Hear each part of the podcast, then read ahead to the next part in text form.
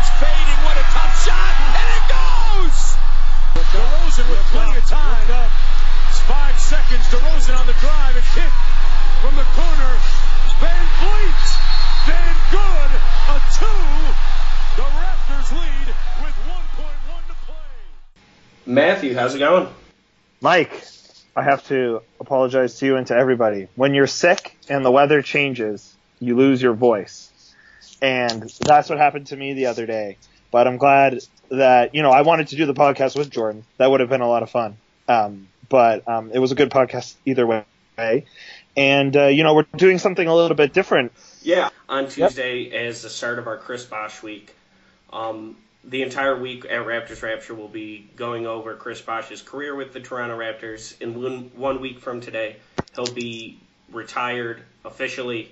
He hasn't played in some time now, obviously, due to the blood clot issues that he's dealt with and health problems. And in one week, he'll be officially retired, and his jersey will be retired with the Miami Heat. Uh, whether that ends up getting retired with the Raptors is a whole other discussion and something we'll be covering not only here, but uh, in article form as well on the site. Yeah, and you know, for anybody who uh, follows Mike on Twitter, he and in our Slack group as well, he is very, very excited about this week. So um, I'm very happy to be sharing in this discussion with you this evening, Mike, because you're just very excited about the topic, and it's a very interesting one to talk about. Yeah, you know, I, I think Chris Bosh is kind of the forgotten, and we can kind of just talk about big picture things right now. And I think Bosh is one of the forgotten Raptors in many ways because his team was so unsuccessful and he, you know, they struggled as a franchise during his tenure. But I I don't think it can be forgotten how good he was for Toronto and how great of a player he was. You know, obviously he'll be remembered more for his time with Miami Heat, but if you just look at production on the court, he was just as productive in Toronto as he was in Miami. Yeah, um, actually, uh, do you mind if I tell a quick story because it's related to Chris Bosh? No, go ahead.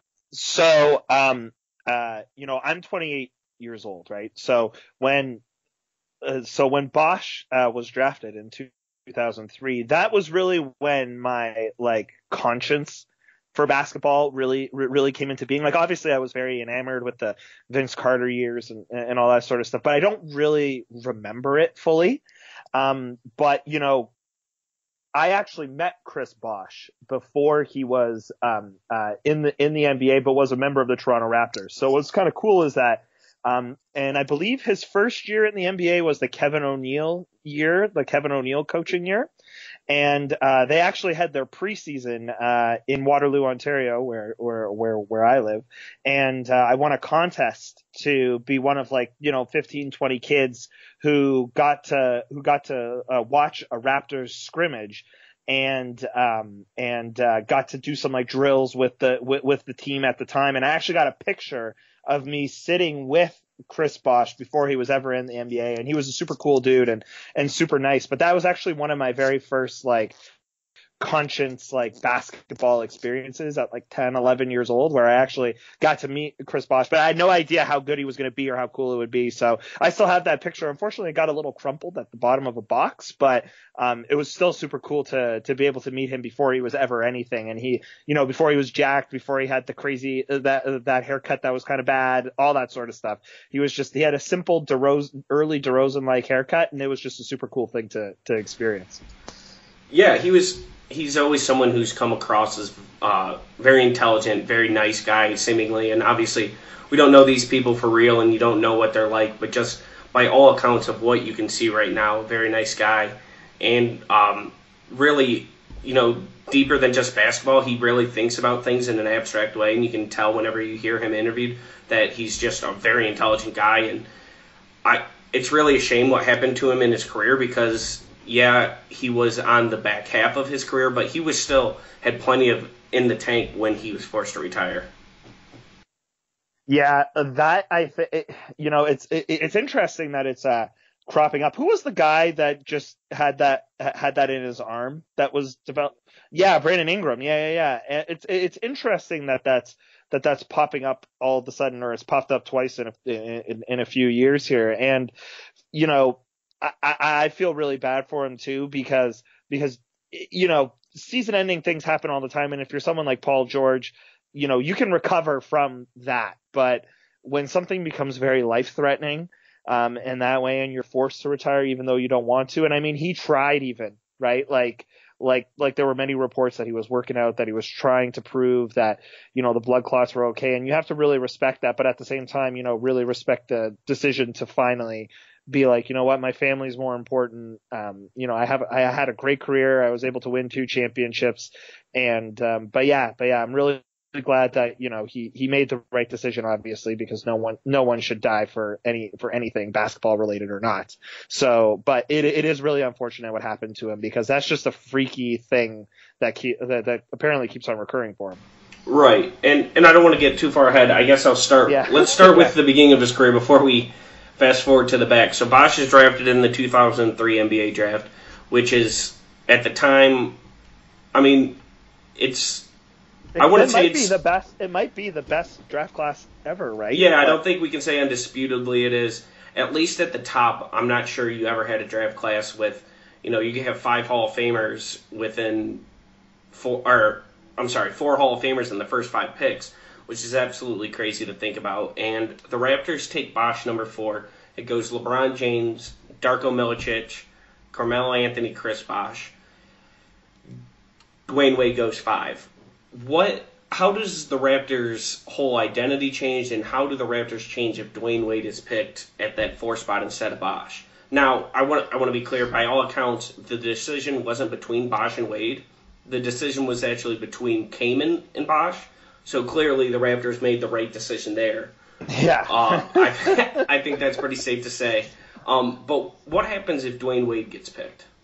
Gosh, um, I mean, I mean, I mean, I can see why they didn't at the time. Well, I mean, I mean, I mean, I, I mean, I'm not sure why they didn't. Sorry, maybe I should say, but I would say that the the complete identity of the team would have changed, right? Like, like Dwyane Wade, especially early in his career, and that I mean, and obviously three years later, the 2006 season, he was he was determined, right? And he came in just that you know that forward that or that small guard shooting guard sorry that could really take over a game and dominate a game and and I think perhaps like he only slipped to five because people maybe thought he was too small um, at the time or uh, but clearly his speed took up for that but for me I think that the identity of the team would have been completely different and I mean in all fairness Dwyane Wade is a piece that would have been better to build around um, but at the time, too, especially in 2003, I think the game was changing so much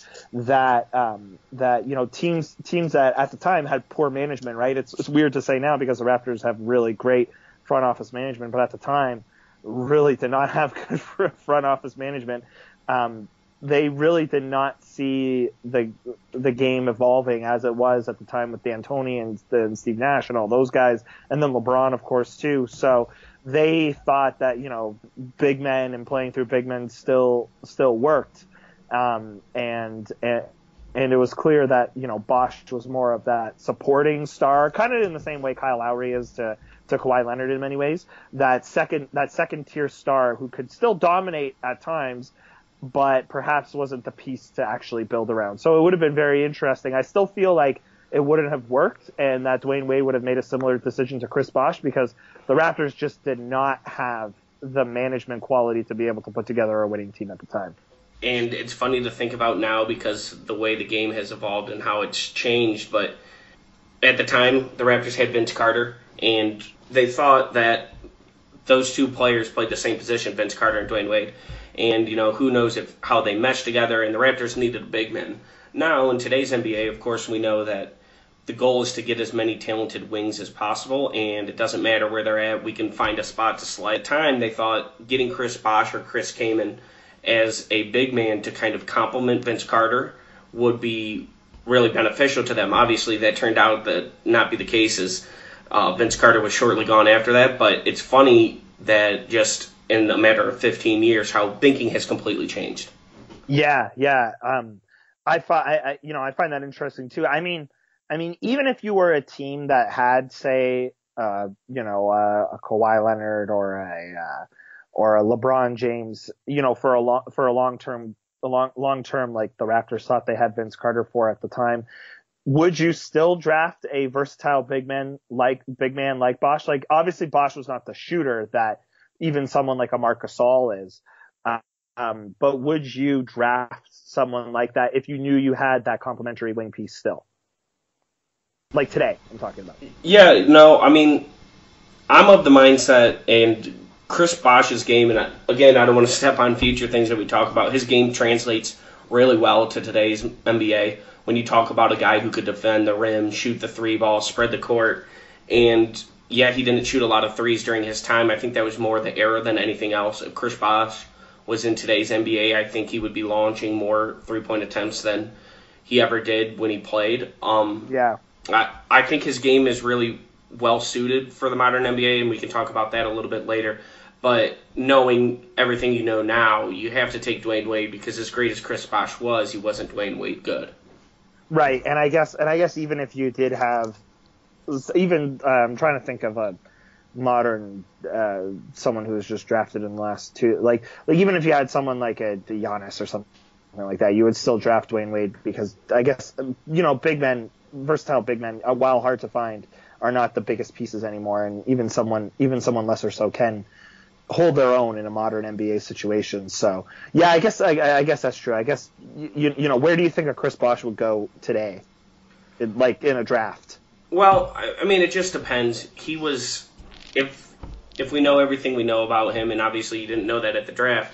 But if he goes in today's draft, I think it's reasonable he goes in the top five. You talk about DeAndre Ayton, who is by all accounts probably more of a physical specimen than Bosh was, but at yeah. the same time wasn't as modern of a player as Chris Bosh, and the fact that he wasn't near the defender Chris Bosh was in college, and I I have serious doubts whether he'll ever develop into the player that Chris Bosh was as a defender because as we know he was very good, particularly when he was in Miami playing alongside Bosh and or playing against or playing alongside Wade and LeBron.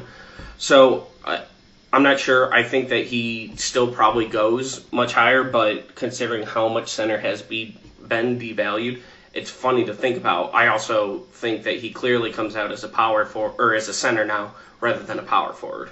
Oh, 100%. Do you think that Bosh, even in his defensive prime, could keep up with the big centers of today, like Joel Embiid, or or or I? Because I, I certainly do think that he could. He might he might try to bulk up his you know upper body strength a little bit more than he did back in the day because he was a little bit more of a lean player. But um, I certainly think that he could defend with the best of them, even in today's NBA. Sure, because I, I think he's bigger than when you talk about like Karl-Anthony Towns, and I mean I know Towns is not a good defender, but like Clint Capela doesn't strike me as much bigger than Chris Bosh was, a little bit perhaps, but you can get him in a weight room, and if he's playing center instead of power forward, your whole strength regimen is different and more focused on gaining bulk, particularly in the upper body, which he never did while he played. Yeah, yeah, and um, and yeah, I just find I just find that interesting. You know, even watching. Uh, you, even as we're watching the Raptors and the Knicks here, that like you know Bosh would really fit in, especially like you said with the three point shooting. He was really one of the you know one of the premier big guys, someone like an Amar'e Stoudemire at the time, who was shooting threes for a big you know for a bigger four. Right, exactly. Yeah, he was.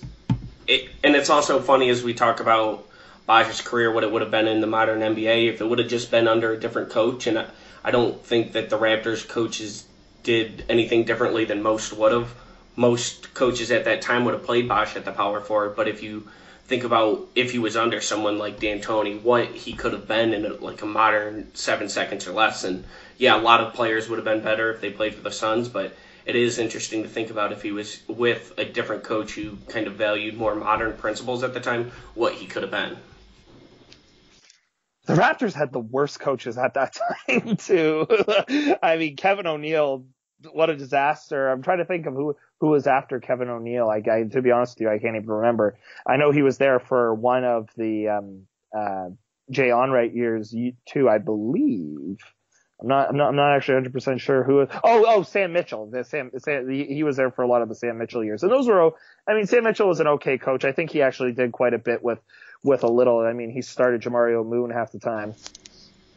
Yeah, 06, 07 Coach of the Year, Sam Mitchell. So yeah. Uh, um, let's go into kind of what brought the Raptors down during their time with Bosh, and a, a lot of it had to do with the draft and you know, not handling that well. Obviously, we know about Vince Carter forcing his way out. That happened very early into Chris Bosh's career. Um, but mostly what kind of brought him down in my mind is the lack of drafting as a franchise during that time. And it's funny now because we have Masai Ujiri and how well he's done in the later parts of the draft that you just look at who they drafted. In 2004, it was Rafael Araujo. Uh, 2005 was Charlie Villanueva and Joey Graham. 2006, of course, was Andrea Bargnani. They didn't have their 07 pick, and they drafted Roy Hibbert in 2008, but then traded that away. So, and then 2009 eventually was DeMar DeRozan, which obviously was a hit. So when you look at that, and Bargnani is the one that sticks out to most people, but Villanueva at seven, jo- Joey Graham at 16, Araujo at eight, it like that's a tough run, and that really was the downfall of the Chris Bosh era in Toronto.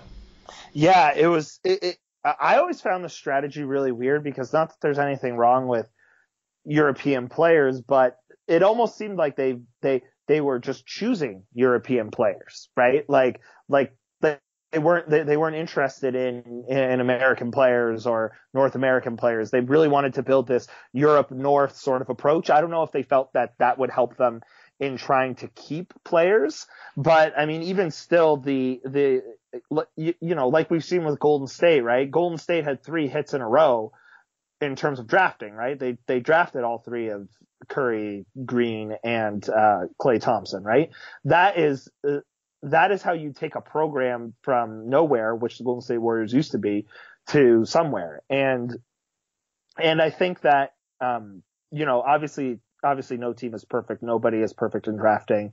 I mean, we drafted Bruno, um, or sorry, Masai Ujiri drafted Bruno, but um, yeah, I mean, it is it, is really tough to imagine a situation where you, uh, I mean, I mean, I mean, they drafted Andrea Bargnani, right? right? Like with the number one overall pick, and I don't know, uh, I'm not sure why they did that, especially, you know, I think, I think, I think the number two pick would have actually been a really interesting choice to play alongside.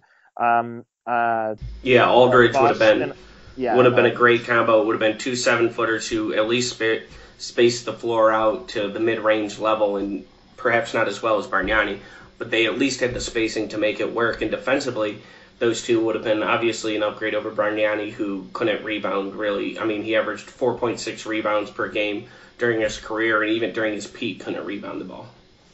Yeah, I mean, I, I mean, I mean, Andrea Bargnani. It, it, it's interesting too because they were real. The Raptors, in many ways, were thinking ahead in that case that they valued a seven foot a seven footer who could shoot the three. But I think Bargnani's you know, drive and heart were never really were never really in it um, the way it should be, and perhaps again the pressure of being a number one overall pick um, kind of affect kind, kind of affected him a little bit. But again, right, like if you're Bosh and you're wit and you're going to All Star games and you're and you're really playing really well, but the franchise is not giving you much in advance, right? Like I mean, when you're playing alongside people like T.J. Ford um, who was fine at the time, but still, right? Um, it's it, it, it's hard to get encouraged to want to stay with that team. Sure, yeah, and it's it's not just Bargnani. It's one thing, you know, every franchise, like you said, misses, and even you can even miss at the top of the draft with Bruno Caboclo, but you have to make other moves then to make up for it because everybody misses, but you can't miss that often. And when you saw Bargnani get drafted, and then you see Villanueva the year before, and I know Villanueva had a decent season for Toronto, but Joey Graham also being drafted, and these things just start to snowball into eventually you get into a situation where you can't make it all back. And that's where they found themselves at at one point, and you kind of knew that Bosh was gone. It it's almost as if the franchise, you know, in today's NBA, I wonder if they kind of trade him ahead of time knowing that he probably was gone and perhaps Bosh, if this is the modern NBA, forces his way out.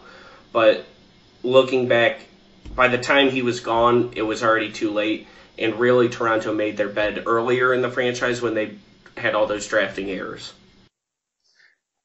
I find it. I, I see what I find very interesting is that you know all the teams, all, all the sorry, all the teams, all the names that we're talking about um, in and around in and around this time when Bosh was probably invested with the team, probably 2006 through 2008. ish. Um, uh, you know, we're talking about Bargnani and Joey Graham and, and Jamario Moon and, and, uh, and, and Bargnani, obviously. All these guys that, um, you know, once they left the Raptor, like, like, like they're very well known in Raptor, in Raptor circles and Raptor hardcore fans, but once they left the Raptors through trade or through signing with other teams, did you really ever hear their names ever again? Not really, and I think that's indicative of the quality of players that the Raptors were, or the quality of players that uh, Chris Bosh was playing with at that time. Yeah, um, and that kind of transitions to our next point, and I wanted to talk about was the 06-07 Raptors. Um, okay. That team loses in the first round of the playoffs. They're the three seed, kind of just an improbable three seed. When you look at this roster, it was really, really bad. And the second, I mean, talk about a player ahead of his time, Anthony Parker. But when he's second on your team in minutes played, that's probably not a good thing. So we have Bosh, Anthony Parker, TJ Ford, Jorge Garbajosa, Juan Dixon, and Andrea Bargnani, a rookie Andrea Bargnani, are the six top players in minutes played per game for that team. And that just shows you where the team was at and, you know, how they really struggled to find a presence besides Chris Bosh. You can't be relying on Anthony Parker and Juan Dixon that much. No, and it, it, it's too bad too because I, you know Anthony Parker is a is a player who I don't think gets enough credit for you know what he was doing at the time because I actually thought that he was a decent defender and a uh, and uh, and a really good shooter. Obviously, his sister is a legend, right? If not, like, I mean, would you consider her the best female player ever? She's got to be one of the best, right? Yeah, probably. I mean, it's her, Cheryl Miller, and then there's you know there's probably a couple other names that uh, are before my time that other people are probably yelling about. But um, but yeah, you know, probably a couple others before my time that would unfortunately they didn't have a professional women's league at the time, so yeah. you aren't able to really kind of remember them in the same way. But at least certainly in the era that I grew up, she's the first name that comes to my mind when I think of you know all time great women's players. Yeah, because you know it's funny because I think that Anthony Parker on a on a better team. And correct me if I'm wrong, but I also think Anthony Parker um, played with the Cavaliers when uh, LeBron was on the Cavaliers, right? Like yeah, yeah, he did. Yeah. He, um, yeah, he Anthony Parker was a very solid piece and very should be valued in that way. The problem is when you have to use him in the role that he was being used. You know, Anthony Parker is your fifth starter is a really good player because he's a pretty good defender. He's a good shooter and he spaces the floor. Um, he's more valuable in today's game than he was during the time that he played. But you know, Anthony Parker was a good player. He just shouldn't be. I mean, arguably, he's probably the team's second best player. So yeah. that's where you really run into your problems. I mean, no disrespect to T.J. Ford, who is a fine player himself, but again, I mean, when we're talking about the roles they're in, and perhaps T.J. Ford's better if he never gets hurt, and we don't know, but those guys had clear limitations on them, and Chris Bosh is really the only player that I looked at on that team, and I thought, wow, he's a difference maker. Yeah, yeah, yeah, I think so too. Um, I, I, actually, another interesting player talking about modern NBA was Jorge Garbajosa, right? Because he was another, you know, three like like jacking three sort of big man and center center position player too, who also had a gruesome uh, uh, you know, career-ending injury as well with the Toronto Raptors. I believe it was the next season, the, the 2007-2008 season, where that happened. But um, yeah, and I mean, and I mean, the bench wasn't very strong either. You had Rasho Nesterovic coming off the bench as your backup center for Mo Pete. Uh, and Mo Pete. Mo Pete, another player. You know, as we joke about this 06-07 team, and I've made plenty of jokes and like this is my go-to season where I point and talk about how good Chris Bosh was for the Raptors because yeah. that was the three seed again when you're talking not a very talented roster, but they were. I will give them a little bit ahead of their time. They have Chris Bosh as the center a lot of the time, spacing the floor. Andrea Bargnani also spacing the floor as a seven footer. A lot of three point shooting wings. Like this team was a little bit ahead of their time. Granted, they just weren't very talented. They were like a version that was ahead of their time, but they didn't have the necessary pieces and parts to be actually talented. yeah. So I mean, I, I, mean, it's interesting. What did you think of Sam Mitchell as a coach? He was fine. I, I yeah. I don't think he was some kind of huge negative, and a lot of a lot of times I think that it's easy just to kind of blame him, but I don't think he was a good coach by any means, and I think he really kind of lacked a couple key areas that this team fell off because of it. I find it interesting that a lot of the time the, the Toronto Raptors look from within too. Like like Jay Triano became the head coach after Sam Mitchell, just like how Nurse became the head coach after Dwayne Casey. Do you think the do you think that maybe perhaps the next step, if like like let's say things go really badly this year for the Toronto Raptors and Nurse's leash is a lot shorter, that like like like like do you think they have a problem like getting really high profile coaches to come coach in Toronto still? No, I I think that's mostly made up. You know, I Yeah. I think that's something you probably worry with more with the players due to their age and the fact that they're all kind of younger guys. Toronto, when you're younger, perhaps it's not as cool to go across the Canadian border and all that stuff. And you know, when you're an older guy, you just want to have and, and this is stereotyping, but just in general, older guys are more ready to settle down and kind of just live their lives. And those coaches are, I think, more apt to move to a nice city, even if they have to deal with a little bit of extra baggage. Although I will say it dealing having your family have to move across to Canada or how you handle that is probably an added kind of difficulty or strain that I don't think a lot of guys probably want to deal with. So now maybe the more that I think about it, perhaps, but I, I don't think so. I find it. Uh, do you think that Sam Mitchell deserved that Coach of the Year? Because I find a lot of the times that, you know, uh, unless, unless there's a historic season like the Steve Kerr Warriors, that a lot of the time the the you know Coach of the Year goes to an unexpected uh, uh, a coach or a coach who did a lot with you know a lot with very little. And in many ways, you could argue that Sam Mitchell did quite a bit with with, with a little, being the three seed in in the Eastern Conference, which at that time was very bad, but still. Yeah, I, it's something that you know I, I've read about a little bit. How the coach of the year basically goes to the coach who outperforms their Vegas when on over under by the most.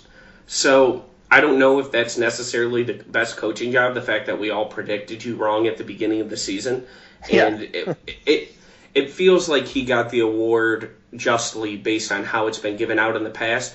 But perhaps we need to rethink the entire way of how we give out the award and actually give it to who we think is the best coach rather than the coach who outperformed their over under total by the most. You know, I could see that argument though, because or else it would go to the same like five coaches all the time, right? Sure, but, like, I, I I think if the award is to uh, award the best coach, then why isn't Gregg Popovich winning it five times? You know, we do this weird thing where we're like, oh well, I know Popovich is a better coach than Dwayne Casey, but Dwayne Casey wins Coach of the Year, right? I think Right. that's kind of a weird and backwards way to look at it, and I'm not saying, you know, perhaps I'm wrong, and we shouldn't look at it that way, and we should look at it as the coach that overperforms expectations. But I think that if the goal of the award is to give it to the best coach, then we fail in many respects as we kind of just give it to who we think outperforms our expectations.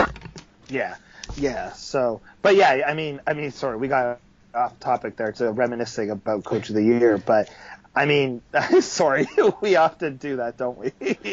um, but yeah, I mean, Chris, I mean, I mean, Chris Bosh was clearly the uh, best player on this on on this team by a country mile.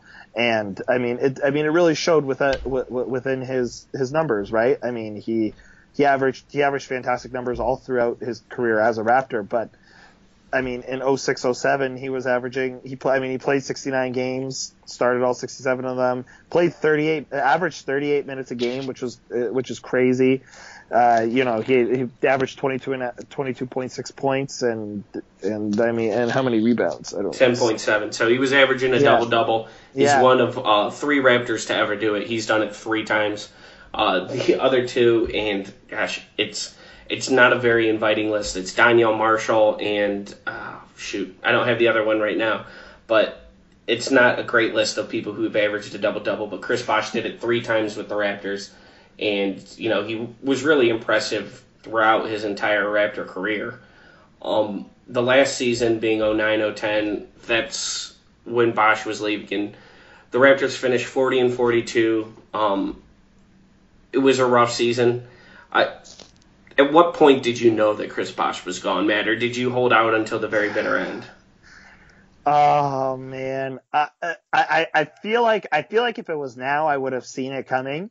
At the time, I I I held out to the to till the very end. Um, you know, you, you know, like I was saying before, right? Like I had such a connection with with Chris Bosh because it was really when I, you know, you, you know, while I loved the Vince Carter years, I was a little young for the Vince Carter years, so I got really attached to the team and these players, and you know, to see him go to the um uh, to the Miami Heat was probably more of a shock than it would have been today because I because I completely understood it. So I feel like I was just a little young or a little early in my basketball fandom to actually understand that uh, that why he left, right? And and I think and I think it maybe stung a little bit more than it was because of because of the whole decision and not one, not two, not three, not four. You know, like like it felt like like, like I really bought into that narrative that he just like you know quit on the team or whatever. But I, I, not anymore. I really think that you, you know if I was Chris Bosh, I would have made the same decision too. Here's the thing that really bothers me about Bosh, and and they mention him leaving, and sometimes it's brought up, and they talk about him leaving and Vince Carter leaving, and to me, they're not comparable subjects. Vince Carter basically quit on his team, gave no effort during the entire season as he demanded to be traded. Chris Bosh played extremely hard throughout every single contract, and then when his time was up, he left to go be a free agent. I it's really a disservice to Chris Bosh, and you know, I I'm not upset at Vince Carter for leaving anymore, and I understand what he did. But you talk about two people handling it completely different ways. Chris Bosh handled everything the right way. He played his time and then he left when he uh, was able to. Meanwhile, Vince Carter sat out and demanded a con or demanded a trade. I to me those are totally different situations and circumstances. Yeah, I mean, I mean, I, I mean, I completely agree with you too. Like Vince, while I'm not mad at Vince Carter anymore, and I have said on this podcast before that I would love to love to see him come back at some point. If they, if he plays one more year, it would be really cool to have him on the end of the bench. But, um, I mean, I mean, Chris Bosh, you're, you're right. He, he, he, he was, he was a Raptor till the end, right? And, and he got a call from, he got a call from the best player on the planet at the time and, and, and a champion. And they said, Hey, you want to team up?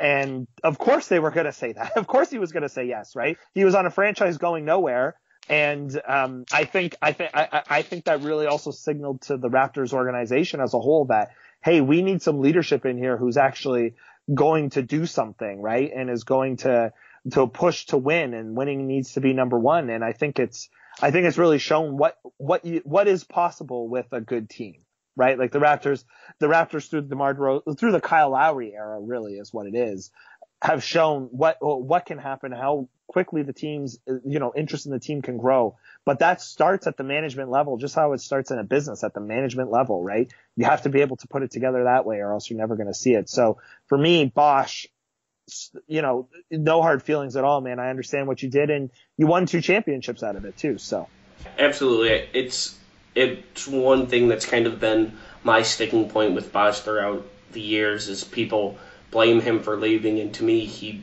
did absolutely nothing wrong, and everything he handled, he handled it like a professional. Can't blame a player for wanting to leave, and obviously, the success of the franchise or lack thereof it had as much to do with Chris Bosh's leaving as wanting to play in Toronto, and that's for sure. Yeah, and I mean, he gave the team a chance, right? Like he he, he re-signed, he stayed here until it until it didn't make sense anymore, right? And I mean, you're ba- I mean, I mean, really at the at the end of your second contract, you're probably at the height of your talent and skill, unless you're Kyle Lowry, right? Um, who who only became better later on in life. But like, I mean, most players, right? That's when that that that's when they're at the height of their of their talent and ability. So, I mean, Bosh made the right decision. He gave Toronto more than a more more than its fair shake and chance, and it just didn't work out. And and I, and that's okay because I think that the franchise has learned for the better, right? So let me run you through this hypothetical. What happens if Bosh never leaves? The Raptors had already drafted DeMar DeRozan. I I think it's fair to say if Bosh doesn't leave, then Ujiri probably never signs with Toronto. So they don't have that success late in the draft, but they already have DeRozan, they already have Bosh. Is the franchise right now in a better place than it was than it would be otherwise, or what happens to the franchise? It's funny. I, it's funny. I was actually going to say the same exact thing about uh, Masai when when you when you said he probably never signs. You know what? I don't think I don't think the franchise is in, is as in good of a spot. Um, and I think it's mostly again to do with the leadership of the team, right? Like, like even, even when MLSE started owning the Toronto Raptors, which I think was in and around the Chris Bosh time, it could be, could have been a little bit earlier. You know, at the time, at the time it was viewed as a second, as a secondary team to the Maple Leafs in many ways, right? And, and, and, and kind of like, uh, the Washington Wizards, for example, uh, you know, we'll just let it coast along and do its thing. It's a good thing for the city, right? But Ujiri has proven that, you know, he's taken on the challenge of turning a, uh, you know, a team that didn't even have a desirable brand at the time, right? And, and I mean, when I think of the Raptors now, I even, I think of their their great brands with the colors and font and logo and all that sort of stuff, right? And how much more sleek and cool it is, and and how different it is, and has and I feel like you know the logo has more meaning. I know some people might not like that, some people like the classic logo, but for me, I feel like the the newer logo has more meaning. So I don't think the the franchise would be in as good of a spot. I don't think DeRozan would have developed as much um, as he did, and really DeRozan became the poster boy for pro Toronto, right? And pro- and broke that mold of players not being pro Toronto, and no one really spoke to to Toronto like spoke to Toronto like DeRozan did. So I think um, I think that you know you know while Bosh leaving was unfortunate, I don't think again the franchise would have been as good of a spot. And DeRozan definitely would have never become as good as he was. Right. It's or this. Is. Yeah, it's this butterfly effect that obviously we have no way of ever knowing how it unfolds. Maybe DeRozan and Bosh are one of the top combos in the league, and certainly the Miami Heat don't exist in the same fashion if Chris Bosh never goes there now. LeBron James and Dwyane Wade probably make a pretty good combo and could find themselves perhaps three role players that equal out to a Chris Bosh. But you're right. It's to me no Chris Bosh or with Chris Bosh it means no Masai Ujiri. And Masai Ujiri has given this franchise just a stable core and something that you know year in, year out, you're going to make the right decision. And that's something that can't be overvalued and in many ways is more valuable than any player you can have except for maybe prime LeBron James. Yeah, yeah. I mean, I mean, I, I mean, this was a guy that turned Andrea Bargnani into into what like like a, a bunch of a bunch of pieces, some that are still on the team, right? Like, I mean, he's uh, do, do, do, you know off the top of your head? I can't. I can't remember everything. Uh, but... It's it's a pick, and I can look it up real quick. Yeah, yeah, yeah. Because that pick turned into like like like somebody good, and and and, and I mean he turned. I mean he turned on like like like nothing into something. I mean he's even done that several times this year, right? Um, turning nothing into something, and he he, he, I, he, he's one of the only people too who has said, you know, Toronto, stop feeling inferior, right? Like, I still love what he said in the, uh, Kawhi Leonard, uh, introductory press conference, right? Like, be proud of who you are because, you know, you have a really good team. We've had a good team for six years now. Like, this is, uh, uh this is great, right? And, and I think again, right, like he is the most valuable piece, even though, even though he did learn how to be a GM and his first front office role was during that Chris Bosh era, but he also again probably saw the mistakes that were going on and said, once I get to that level, I'm going to learn from them. That's exactly right. And you know, his impact on the franchise in many ways is going to be longer lasting than this. Maybe he has other things in store. I don't know if Masai Ujiri has bigger plans, but being the president of the Raptors right now, we know as long as Masai Ujiri is in place, you're at least going to be a stable franchise. And things don't always work out for the for the uh, most stable franchise. Obviously, even the most well-run organizations have their kind of downfalls. And I'm not saying that the Raptors are above that, but you at least know that you have a baseline of professionalism and a baseline of competence that you weren't always sure that you had before that. MLSE, pay the man whatever he wants. Keep him around. I know eventually the, the NBA front offices will come calling, but, um, but you know, for now, especially, I think you're right. Like, and I think, you know, I think, you know, I think Masai Ujiri wants to prove that he can get a team to the finals. I think the team, I think the moves this year, especially, obviously, have have proven that. So, um, so yeah, so yeah. I mean, I mean, really, I think Chris Bosh. I think you know, I really re- view Chris Bosh as a almost transitionary period which is unfortunate because of how good of a player he was. But he brought the team from purple to red to from from from you know from Carter to DeRozan, really. So he yeah he yeah bookend both of those guys' careers. He ends with Vince, or he begins his career with Carter and ends it with DeRozan, which really Right. you know speaks to the time that he spanned. Yeah, yeah, and and I mean, I mean, you know, a lot of players during that time too, right? Like that's really a big transitionary period for the game as well. So, um, so, but I still do think that, um, you know, it's interesting thinking if if Chris Bosh was playing today, you see Dwyane Wade hanging it up and LeBron still still going insanely strong. I, uh, you know, obviously I don't think Bosh would be as dominant as someone like LeBron could still be, but um, I definitely think that he'd probably be a little bit more dominant than Wade right now, barring of course any crazy injuries, because he was a very good player, and he and I imagine that you know he would be jacking more threes now, and and and still be and still be a really great rebounder and and and very smart defender. Yeah, you know he's six foot ten and can shoot the ball. That that ages pretty well in many respects. He, when he was when he retired uh, with Miami that last season, and that's now uh, four year or three years ago. I'm sorry, he was averaging 19 and 7.4, and obviously you never know if he has another type of injury which derails his career. But in many respects, Chris Bosh was playing you know some of his best basketball in those later years of his career when he was with Miami. Um, as we just kind of wrap up here, where does Chris Bosh rank for you as an all-time Raptor? And do you think that his jersey ultimately gets retired? It's a million dollar question, isn't it? Um, it's it, it's hard for me because um, I feel like I feel like his legacy as a Raptor has been tainted perhaps a little bit by comments made recently. Um, at the time, at the time, I would have said, "Oh, 100%," like, like, like, like that definitely would have happened. And and and you know, things things stick within the Raptor lexicon, like like CB4, Chris Bosh 4. And I don't know if anybody else has worn the number four since since since he left the team. I'd have to check, but um, I ultimately think it doesn't happen. I just think that um, you know, two players, even I mean, depending on what happens with Lowry, right? Two to three players have had a bigger impact on the franchise as a whole.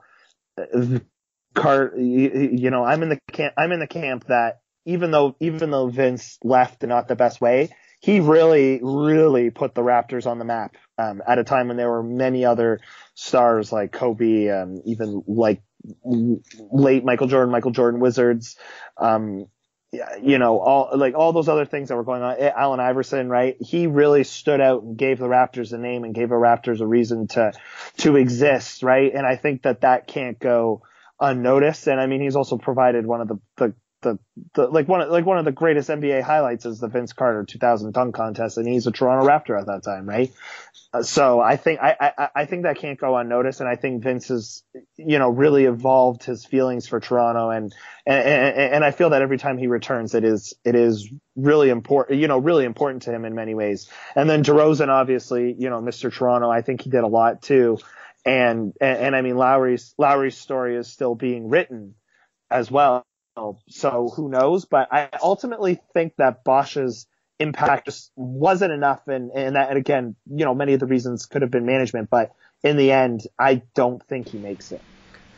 I agree with you. Uh, I used to be in the camp that I thought Chris Bosh deserved to have his jersey retired. I've reflected it and kind of talked with a few more people about it, and this is something that I've changed my mind on. He, at his peak, and really at multiple times throughout his entire Raptor career, was a better player than DeMar DeRozan was. He was more impactful at the game's highest level, in my opinion. He had a bigger impact on winning than DeRozan did. But having your jersey retired isn't just about your accomplishments on the court, it's also about kind of what you meant to the franchise and what you did for the city as a whole. And in that respect, Bosh isn't the same player DeRozan is, and he's really not even the same player as Lowry is. When you talk about Lowry's sustained impact on the Raptors and what he's able to help them to, obviously there's more to be talked about with Lowry, but in my mind, you right now he's fourth on the list, and if you want to retire four different people jersey, that's fine. 25 years into your franchise or just on uh, just under that right now. But 25 years in, I don't think you need to have four people all already retired. And in that respect, I'm going to place him fourth. And for that record, he's out. And I think he deserves to have his jersey retired in Miami. I think he's an all-time Raptor great.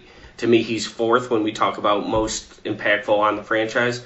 But I don't think that he gets his jersey retired, and I'm okay with that. Yeah, and and and you know, in terms of jersey retirings at all, like right now, right now, I don't know. Uh, like, I, I don't know if I want to see a jersey retired. Like, perhaps you know, players respecting, um, uh, players respecting, uh, uh, you know, other like DeRozan not wearing number ten, Lowry not wearing number seven, right? But I, I, I feel that this franchise is at a turning point and, and, and who knows how far it can go, right? Like if the franchise continues to grow and build, uh, who knows what happens with Kawhi Leonard, right? Um, I mean, I mean, DeRozan's impact might become a little lessened over time, right? Um, I mean, I mean, he, I mean, he, yes, he got traded, but you know, at the end, he, he, he kind of, he, he, kind of didn't leave the, the, the Raptors in the best way either, right? With his play on the court. So, which I, which I always find to be a thing that's not always remembered really or, or forgotten about very easily. So right now I feel like the, the Raptors are just best if they, if they don't retire a number unless they feel Vince's impact is, is very big because I feel like the story is still being written for the franchise of what the franchise is. Sure. And that's, you know, why you wait till the player retires and preferably some time after that. So we'll have DeRozan has plenty more years in the tank, at least you know, yeah. five to six more. So we'll have time to kind of let his impact sit and let it resonate with the franchise, and we'll see where it's at at that time. Vince Carter will be the one where they really have to make the decision. That's going to come up, if not this off season, you know, shortly. So we'll yeah. see. I don't ultimately. I don't think Bosh makes it as a jersey retire, but he does make, you know, for what it's worth, the Mount Rushmore of Raptor greats at this time. Oh, definitely. definitely. All right, Matt. Thank you for talking with me. Yeah, no problem.